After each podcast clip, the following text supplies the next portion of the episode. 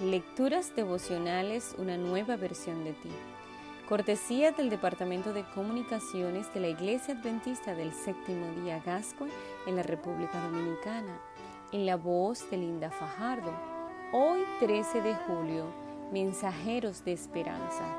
Proverbios 12:25 nos enseña, la congoja bate el corazón del hombre, pero una buena noticia lo alegra.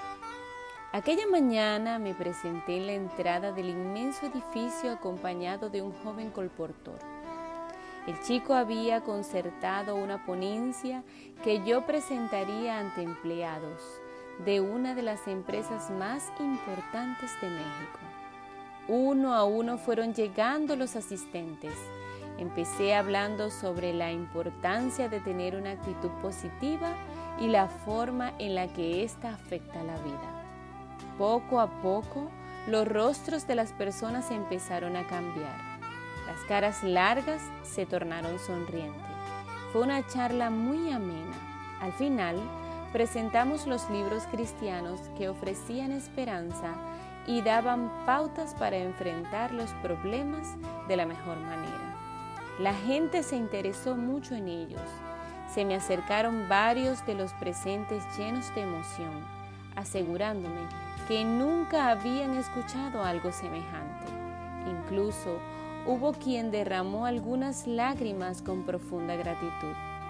Por momentos yo no daba crédito a lo que escuchaba.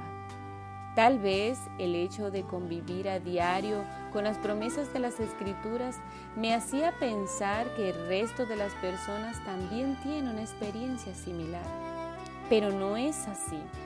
La mayoría solo escuchan noticias frustrantes, negativas y pesimistas. Para ellos no existe la esperanza ni la posibilidad de un mundo mejor. Al abandonar el lugar, comentamos con el joven colportor lo mucho que valoraban las personas unas cuantas palabras de ánimo. En este mundo estamos rodeados de malas noticias y mensajes negativos. Cada día se nos recuerda lo mal que vestimos, lo lejos que estamos de los modelos de belleza física y los escasos recursos con los que contamos para vivir cómodamente. Los noticieros informan de guerras, desempleo, fraudes y violencias por todas partes. ¿De dónde hay una buena noticia? ¿Quién tiene un mensaje positivo para enfrentar la vida con una buena actitud? La palabra evangelio significa buenas nuevas, es decir, buenas noticias. Es un mensaje que conlleva optimismo y esperanza. Por eso, no hay que presentarlo de manera negativa, fatalista o prohibitiva.